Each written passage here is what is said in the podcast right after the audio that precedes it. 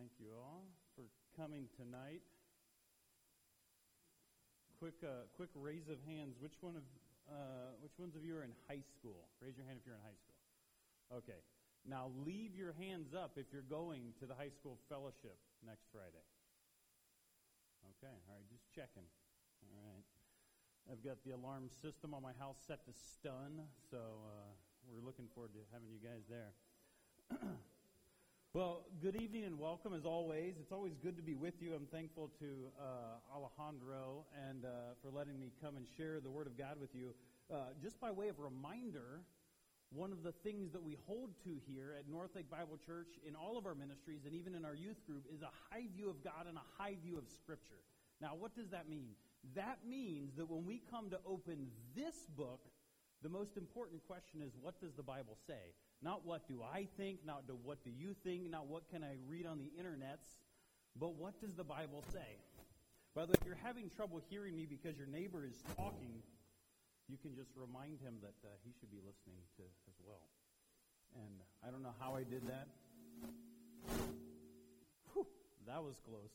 I almost had to just pray and just you know let the Spirit do its thing. But um, so we come asking, what does the Bible say? So tonight we're going to ask specifically, what does the Bible say from Matthew chapter 20, verses 29 through 34? So go ahead and turn there. In your copy of the scriptures, Matthew chapter 20, verses 29 through 34. Because the only way to know what does the Bible say is to actually look at it together. Okay?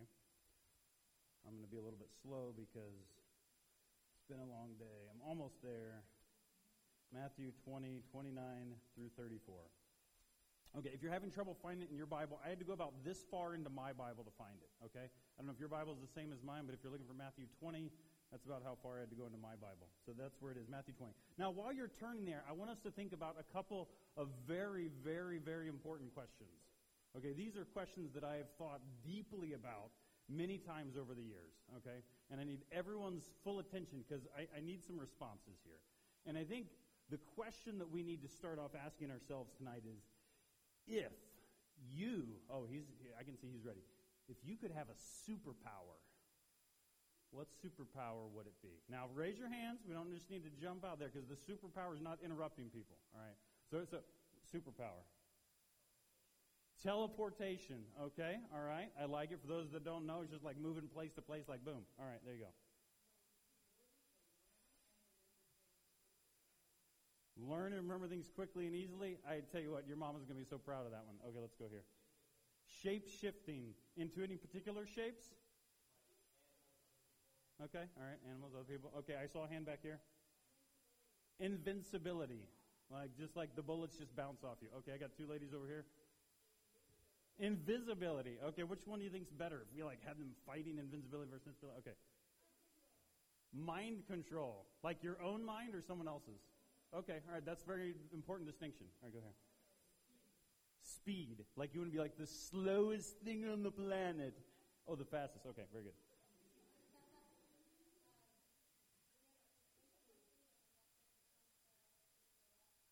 Paint something and it becomes real life. Okay, I like this. Creativity is bounding off the charts right now. Oh, oh, yeah, I like this guy. Like, okay, all right, I got you. Telekinesis. Okay, cool metal? Uh, like like hard rock, like like music, or like everything metal. You can be metal. Okay, all right, cool. All right, all right. I'm, I'm going to go one more over here, and then and then control electromagnetic waves. Okay, so now I wasn't going to say this, but now you prompt me. What if we could right now see all of the waves like going through, like radio waves, like all that stuff? There's Bluetooth waves. There's, like there's so many things happening right now. You, you you can't see. I can't see them. There's like a spy satellite over my head right now, and I don't even know it's there. Right? Like I mean, there's just stuff going on pretty cool in this amazing world that God has made. Now, here's the fun thing: is because see, when I was young, I wanted cool superpowers too. But I think the second question that's important is what would you do with those superpowers if you had them?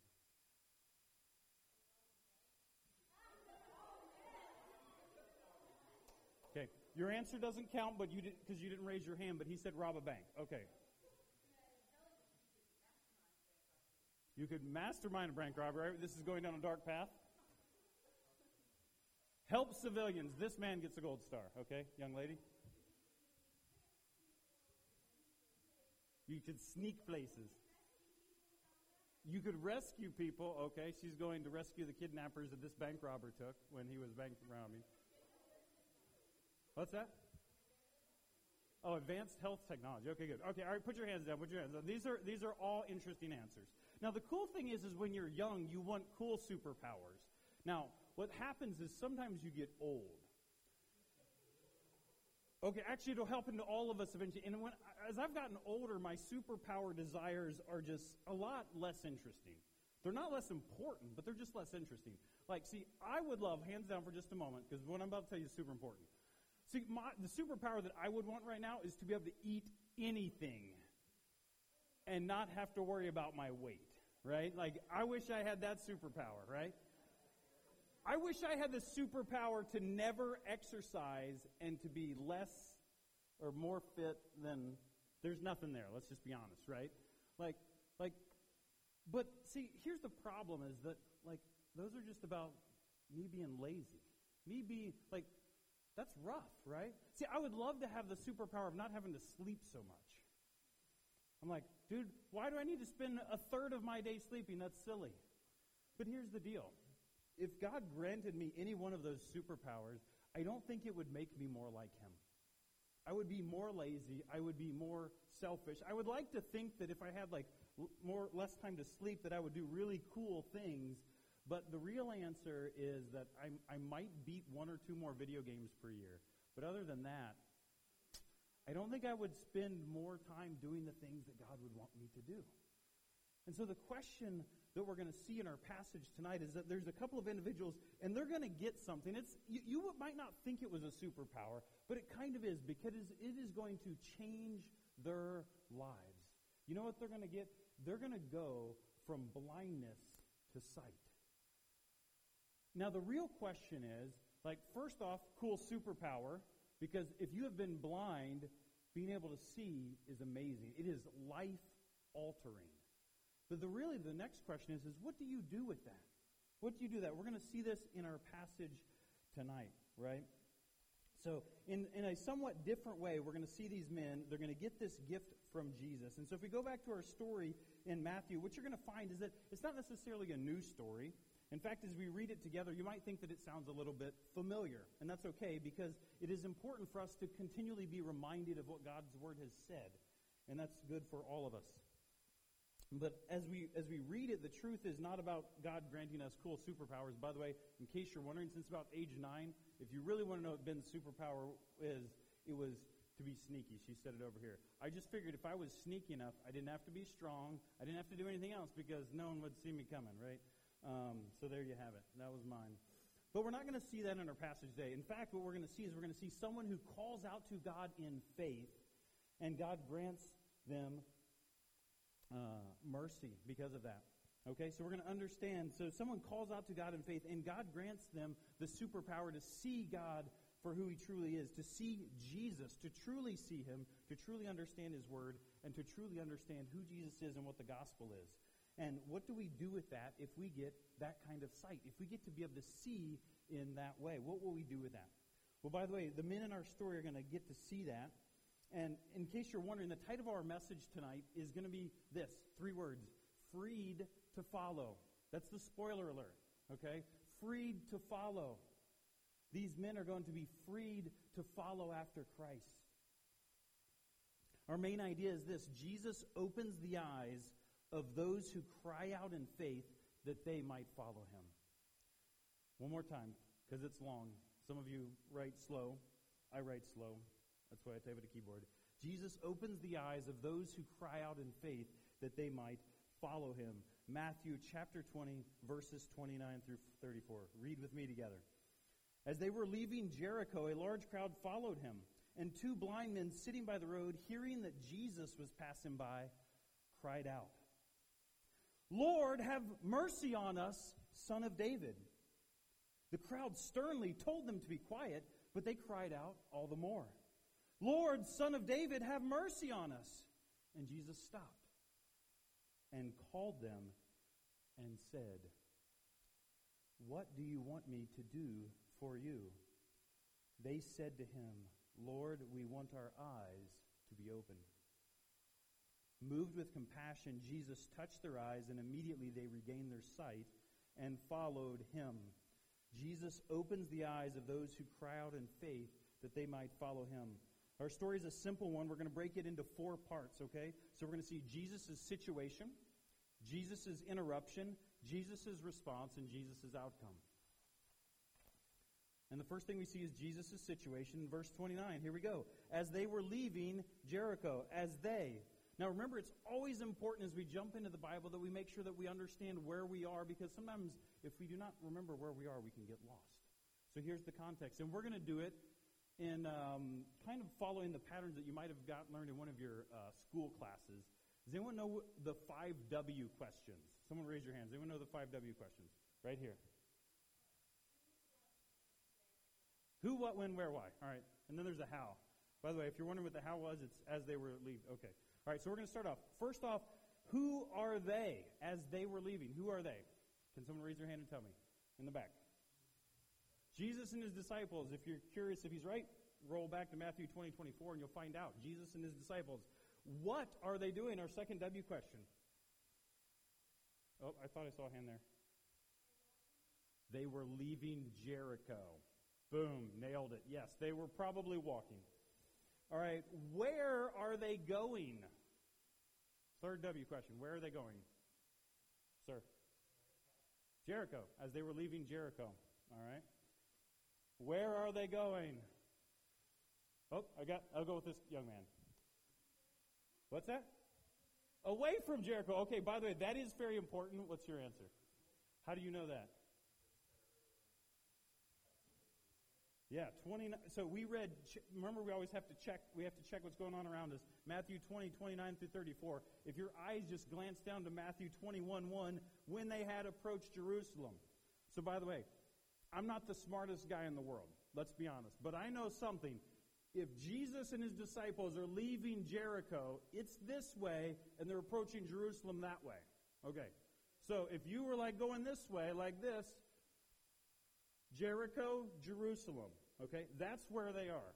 All right. Does everyone understand the diagram? All right, I can draw it next time if we need to. Okay, when are they going? Now, I'll be honest, this one's a little bit trickier. Does anyone know when are they going? Probably during the daytime. Easier to see that way. While they were alive, very good answer. Time that humans existed?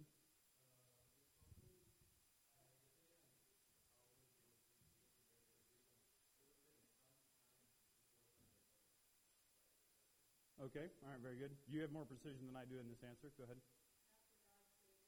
After God created the earth. I'll, give you a quick answer. It was a little bit before the feast of Passover. And more importantly, it was a little bit before the Passion Week of Christ. And that leads very importantly into our why question. Why are they going?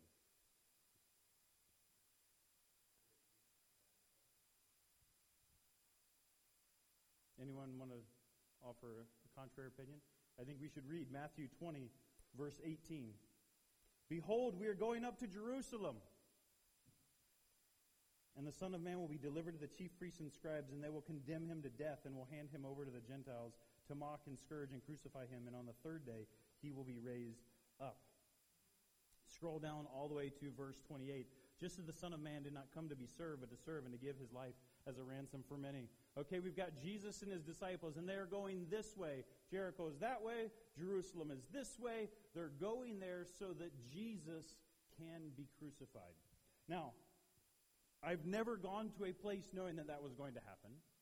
But I have a feeling that if Jesus was doing that, that was probably weighing on his mind a lot. It was probably heavy on his mind.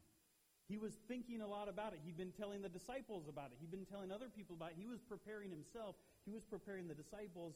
He was going to Jerusalem to be crucified. And as he enters Jerusalem, he knows that he's going to be hailed as the son of David, by the way. We see this in Matthew 21 9. Scroll down there. The crowds going ahead of him said to those who followed, they were shouting, Hosanna to the son of David. Blessed is he who comes in the name of the Lord. Hosanna in the highest. Here's the deal Jesus is going to Jerusalem. he is first going to be hailed as the son of David, which, by the way, does anyone know what that means to be called the son of David? Yes, sir? To be the rightful ruler, to be the Messiah. So he's going to be hailed, and then he's going to be mocked, and then he's going to be crucified. This is what Jesus is doing as he's going to Jerusalem. By the way, the, these blind men also knew that because they mentioned that to him as well. And we'll find out that in just a minute. They also called him the son of David. But Jesus has a big job on his mind. He's going to Jerusalem to be crucified. He's got this big thing. He's got this big mission. And, and here's the great thing about Jesus, right? Is that even though he's got this thing on his, on his mind, this big mission, this big objective, going to Jerusalem to be crucified. By the way, it'd be hard not to think about that. Even being perfect, truly God, truly man, I think it'd be hard for Jesus not to think about that. And we know he did because he talked about it and he prayed a lot about it. But here's the thing Jesus' situation is not going to change Jesus' behavior. Think about that for a moment. Jesus' situation never changes Jesus' obedience to the Father's will. Do you think that that's important? I think it is. You know, because see, here's, I mean, Jesus gives us a great example to follow. If you're ever like me, and I've ever got something like really big on my mind, have you ever had something really big on my mind? It's just weighing you down. It's like important, like, do we have donuts or bagels for breakfast? I mean, those things are just, when you're thinking about that, you can't, you can't afford to be interrupted. But maybe you've got something bigger than that on your mind. And someone interrupts you. How do you respond to them when they interrupt you? Do you like thank them, high five them, do a little like knuckle bump? I'll tell you what, sometimes when I get interrupted, when I'm doing something for work or something else, I'll get frustrated. I'll get, I'll get annoyed. I'll get upset because somehow what I'm doing is more important than the person interrupting me. Have you ever thought that way? Man, stone cold. I know I have. But Jesus isn't that way. He could have responded in a lot of ways. He could have said, hey, by the way, I, I know there's an interruption going on. I'm going to go save the world from their sins. I'll get back to you in a minute. Right? Jesus could have said that, but Jesus didn't do that because Jesus, even though he was on a mission to the cross, he was also there to fulfill the perfect will of the Father in every way. We see Jesus and his disciples, they're leaving Jericho. There's this huge crowd around them. We see that in 29 as well. A large crowd followed him. A large crowd always followed Jesus, probably larger than usual because there was a lot of people going to Jerusalem at the time. So there's probably some people walking or, you know, just walking down the road and like, hey, that's Jesus. And they didn't know that they were going the same way he was. And there's all of these people, and that is Jesus' situation. And it is in the middle of that situation, as Jesus and his disciples are going to Jerusalem, going to the cross, that we see Jesus' interruption. Verse 30. And two blind men sitting by the road, hearing that Jesus was passing by, cried out, Lord, have mercy on us, son of David. Lord, have mercy on us, son of, uh, son of David.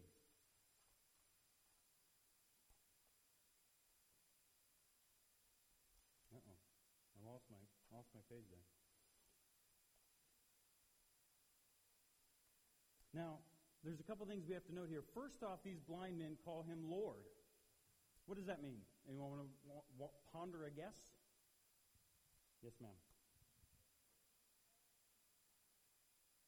Okay, Messiah, therefore God. Messiah is cheating on my next answer, but uh, they, they thought he was God. They said, Lord. They were calling on one who was mighty. They were calling on one who had authority. They were calling on one who had power. They were saying, You who rule and reign over all, you who have the power and the might and the authority, you are the one that we're calling on. We're calling on you as Lord. They also called him Son of David, which, by the way, is what they're going to call him as he walks into Jerusalem as well. And she just cheated and stole my second question, which is, what does Son of David means? It means he's the Messiah. He's the King. He is the Redeemer. He is the Rescuer.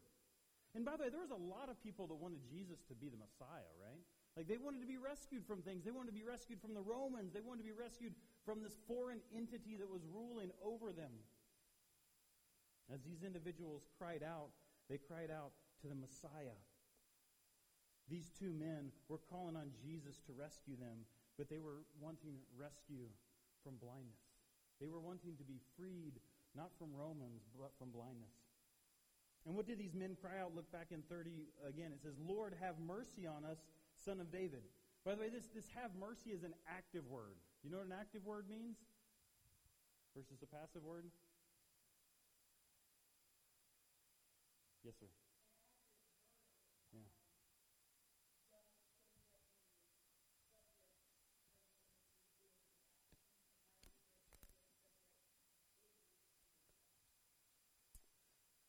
Active verb, the dude's doing the action. Good answer. These two blind men called out to God, and you know what they said to him? They said, We need you to act, Jesus. That's what they were saying. They were saying, We need you to act. When they said, Lord, Son of David, have mercy on us, they were recognizing something very important. And they were recognizing that if Jesus did not act, they had no hope. They didn't say, Jesus, I'm almost there. If you could just get me over the finish line. No, they said, Jesus, I need you to act. Have you ever been there? Have you ever been in a situation where you're like, I need Jesus to act? I need Jesus to act. I need God to act because my situation is really hard. By the way, I remember being uh, in middle school and high school. And the cool thing about middle school, someone over here said like superpower invincibility. Like middle schoolers and high schoolers like live invincibility, right? Like I can do everything. I don't need mom and dad. I don't need anyone else to help me out. I don't need youth leaders. I've got this all figured out. And that's easy to think sometimes. But sometimes you hit the end of your rope and you say, God, I need you to act. I need you to act. I'm struggling right now. I'm struggling to obey. I'm struggling to honor you. I'm struggling to respect my teachers or my mom and dad or my youth leaders. I'm struggling to speak the truth in all things. I'm, I'm struggling to love my siblings. I mean, I don't need to say that to you guys. You all love your siblings perfectly, right? Every last one of you. You're like, my siblings are the best. They're the favorite. No, we need God to act. We need God to help us. And you know what? There is no better person to call on. They said, God, we need you to act in our lives. Lord, Messiah, we need you to act because if you do not act, then we are stuck in our blindness. Well, they called out.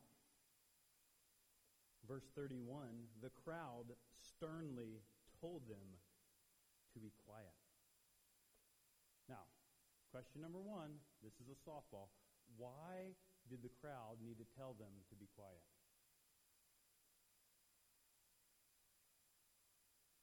Young man? They were being loud. Yeah. it's not one of those things like Jesus is walking by and they're like, gee. Yeah, he probably can't hear me anyway. No. They were like, Lord, have mercy on us, son of David. They were crying out. You know why? Because they needed him to act. They needed Jesus to act. So the crowd sternly told them to be quiet. By the way, this is like rebuking them. This is warning them. This is like, guys, shh, like, come on, man. Like, we're trying to listen to Jesus. He's important. You're like, oh, like, we can't hear him. Like, be quiet or else kind of stuff, man. Like, give them the stink eye and everything. No, they were saying, look, you need to be quiet. You need to hush up. We're listening to Jesus here. This guy's important. You guys aren't. We need you to be quiet. And how do you think they responded? They're like, oh, thank you for that reminder. I wasn't, I wasn't sure that's what I was supposed to be doing, but you guys clued me in. No, verse 31, but they cried out all the more. Lord, son of David, have mercy on us. All the more is the word megas. They're like, hey guys, you think we're crying out loud now? We're going to turn on megaphone style. Like, Jesus needs to hear us because we need him.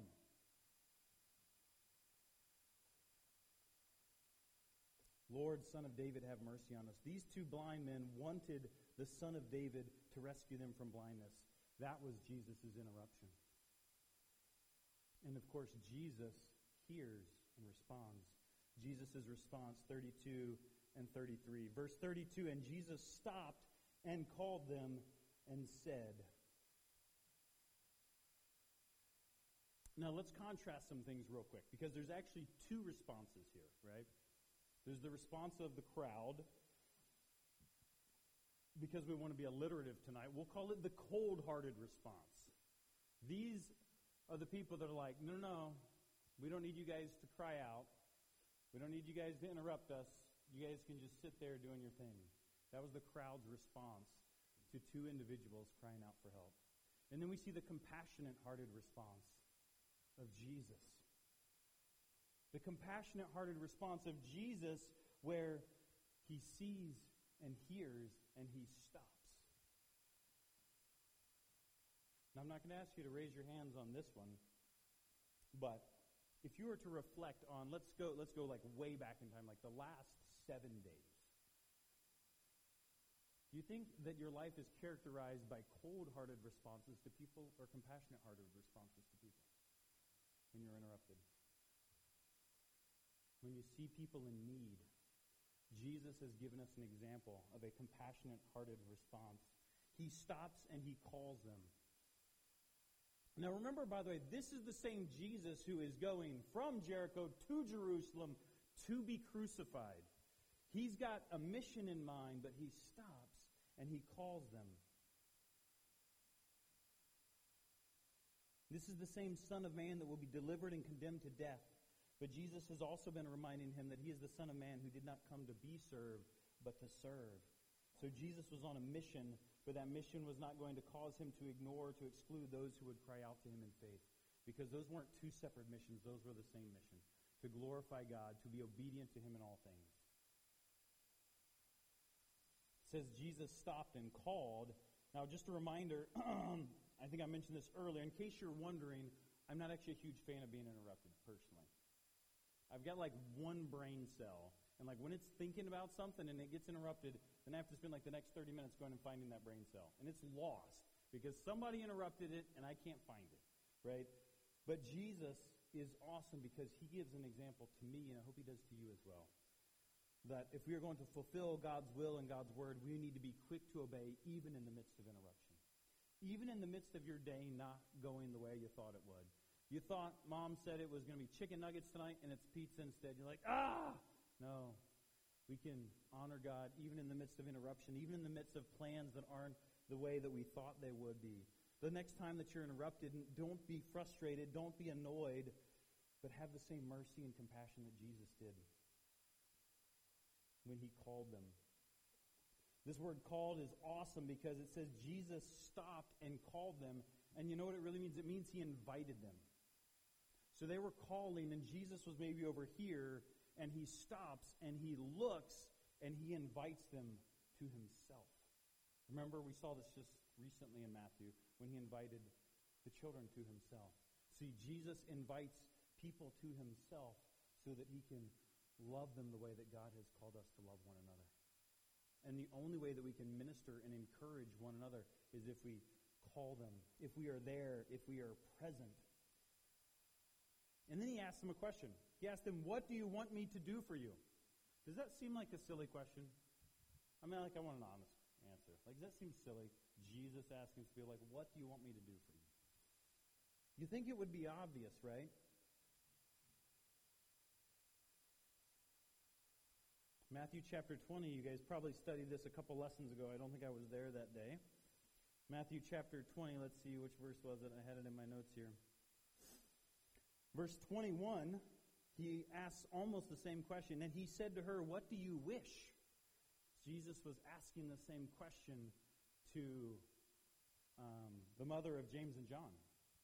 You know, she was wanting Jesus to show grace but for a very different reason, right? He says, What do you want? And so Jesus, he looks at these blind men and he says, What do you want me to do for you? What do you want?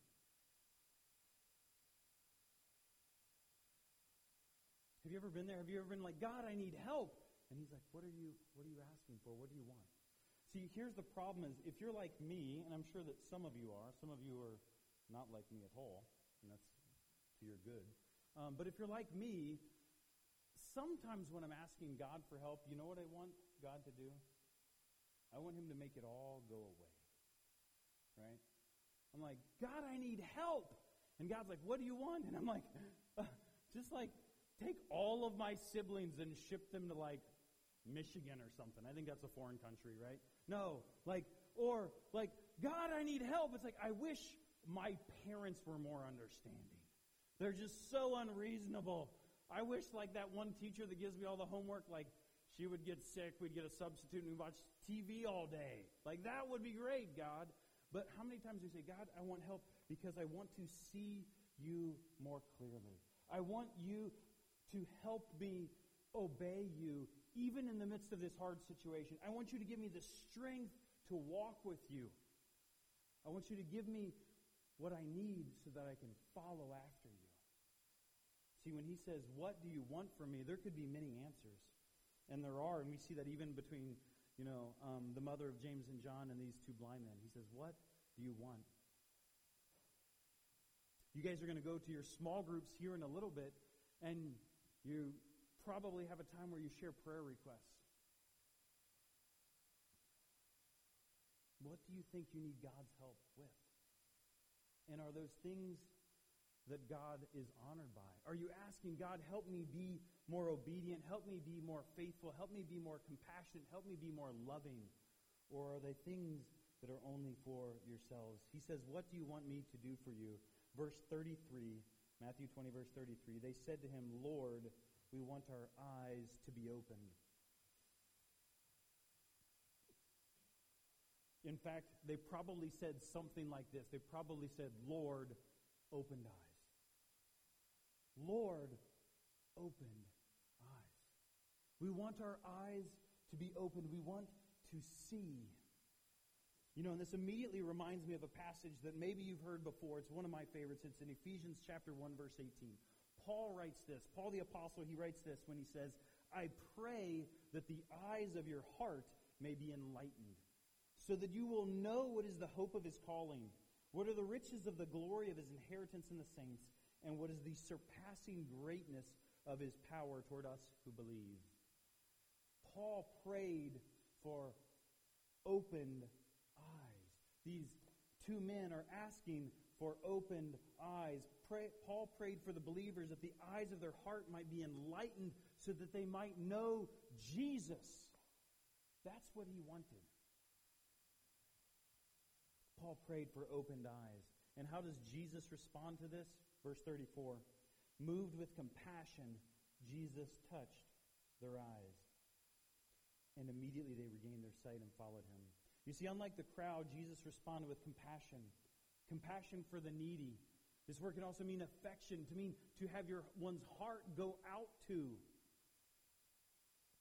And that's how Jesus responds to these two blind men. When he heard their response to his question, he had compassion and affection, and he literally reached out to them.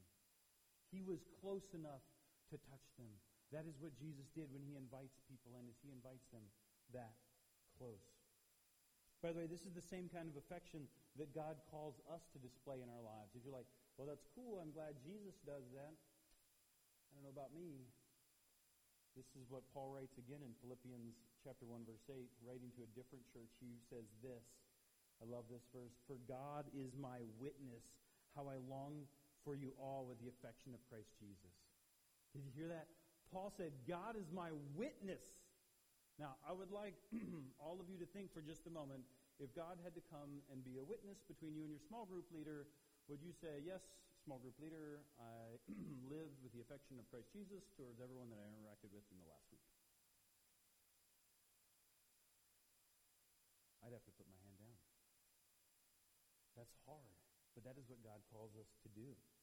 For those who have received the affection of Christ Jesus in salvation, he calls us to manifest that same affection and compassion to those in need of Christ's mercy. What does that mean? That means this. That means if you are here today and you claim Jesus Christ as your Savior and Lord, Jesus calls you to have the same affection and compassion for one another that He has for the world. I don't know about you, that's a pretty big ask. Good thing that we have someone we can cry out to for help when we need it. The same affection that Jesus had for these blind men, Paul wanted to have towards the church, and that's the same affection that you and I should have towards one another. By the way, that means that we can't act like the crowd. We can't silence those who are crying out. We can't respond to them in a cold hearted way. God calls us to respond to them in a compassionate way. And it says, Jesus touched their eyes.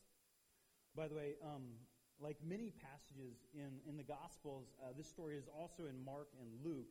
And so we learn some additional details there. I'm just going to read a verse from this um, passage in Luke 18:42. It says this. And it says, as Jesus was touching their eyes, it says, and he said to them, Receive your sight, your faith has made you well. So this person that cried out, these blind men that cried out, they cried out in faith. They cried out in faith. Remember, Jesus opens the eyes of those who cry out in faith that they might follow him. Maybe your eyes are blind. Maybe they're darkened. Maybe you are not paying attention to God's word. Maybe you are not seeing it. Maybe you are not able to see the discipline and instruction that your parents are giving you on how to walk and please God. You need to cry out that God would open your eyes through faith that you might follow him. By faith, they asked for open eyes, and Jesus touched their eyes. And in perfect form, Jesus' response is our last point. So Jesus' response leads to Jesus' outcome. That's our last point, Jesus' outcome. And it's really just this last part of verse 34. And immediately they regained their sight and followed him. Immediately, right away, directly. By the way, if you will call out to Christ, some people say, like, oh, well, like sometimes you have to wait for God to answer. No, God is answering. Maybe you don't like his answer. He's answering. He's hearing you. That is the great thing about our God is he is hearing you. When you cry out to him, he hears you. And when God acts, he acts. They regained their sight and they followed him. You see, Jesus always accomplishes the Father's will, and he does so again here in this passage towards these two individuals. Jesus' response to their interruption was not cold heartedness, it was compassion. And by the way, that led to an outcome of freedom for these men freedom from blindness, freedom to follow after Christ, by the way, how glorious, how amazing that they open their eyes and follow Jesus. When they first open their eyes, when they first look up, they're looking into the eyes of Jesus. Maybe you're here tonight and you're like, I've never put my faith in Jesus. I've never cried out to Jesus. I've never asked him, Lord, help me see. But he calls you to cry out to him. He calls out to you to open the Word. Calls out to you to read it, to understand the message of the gospel. And when God has given you eyes to see, do you follow him or do you reject him? See, because here tonight, so you guys are in quite a conundrum. By the way, it's a conundrum, which is a, a big word that just means a sticky situation. Is there a shorter word than sticky? I'll go with sticky for now. That's as slow as I can slow it down. You're in a sticky situation, right? Because you sitting here have all just heard this word. By coming tonight, you have had your eyes open to God's Word. What will you do with it? Will you follow after Him or will you reject Him? Matthew Henry said this. He says, None follow Christ blindfolded. He first, by His grace, opens men's eyes and so draws their hearts after Him. Listen to this. The best evidence of spiritual illumination is a constant, inseparable adherence to Jesus Christ as our Lord and leader. What does it mean? God needs to be your Lord and leader.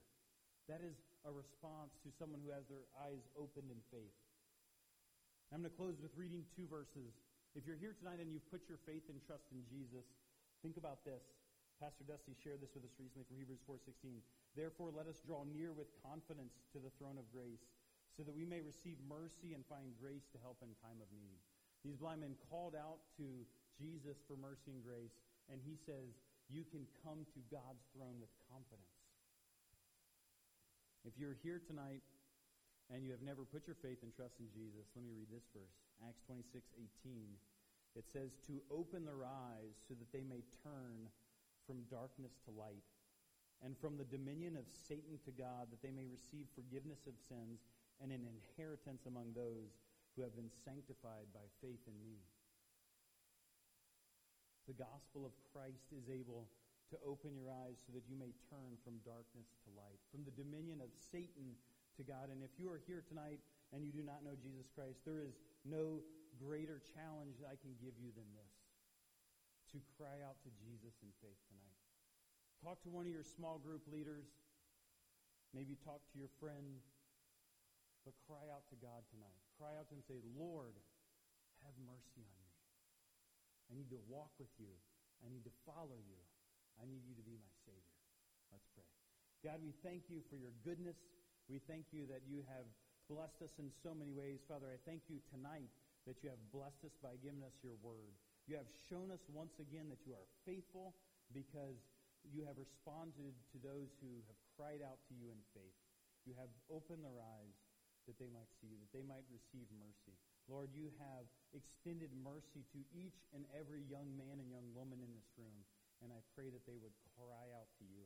I pray that they would reach out to one of their small group leaders, to one of their youth leaders today throughout the week. Reach out to a mom or dad. Reach out to a sibling. Reach out to a friend. Say, tell me more about Jesus.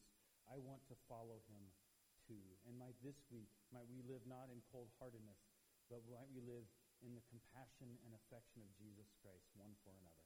Thank you in Jesus' name.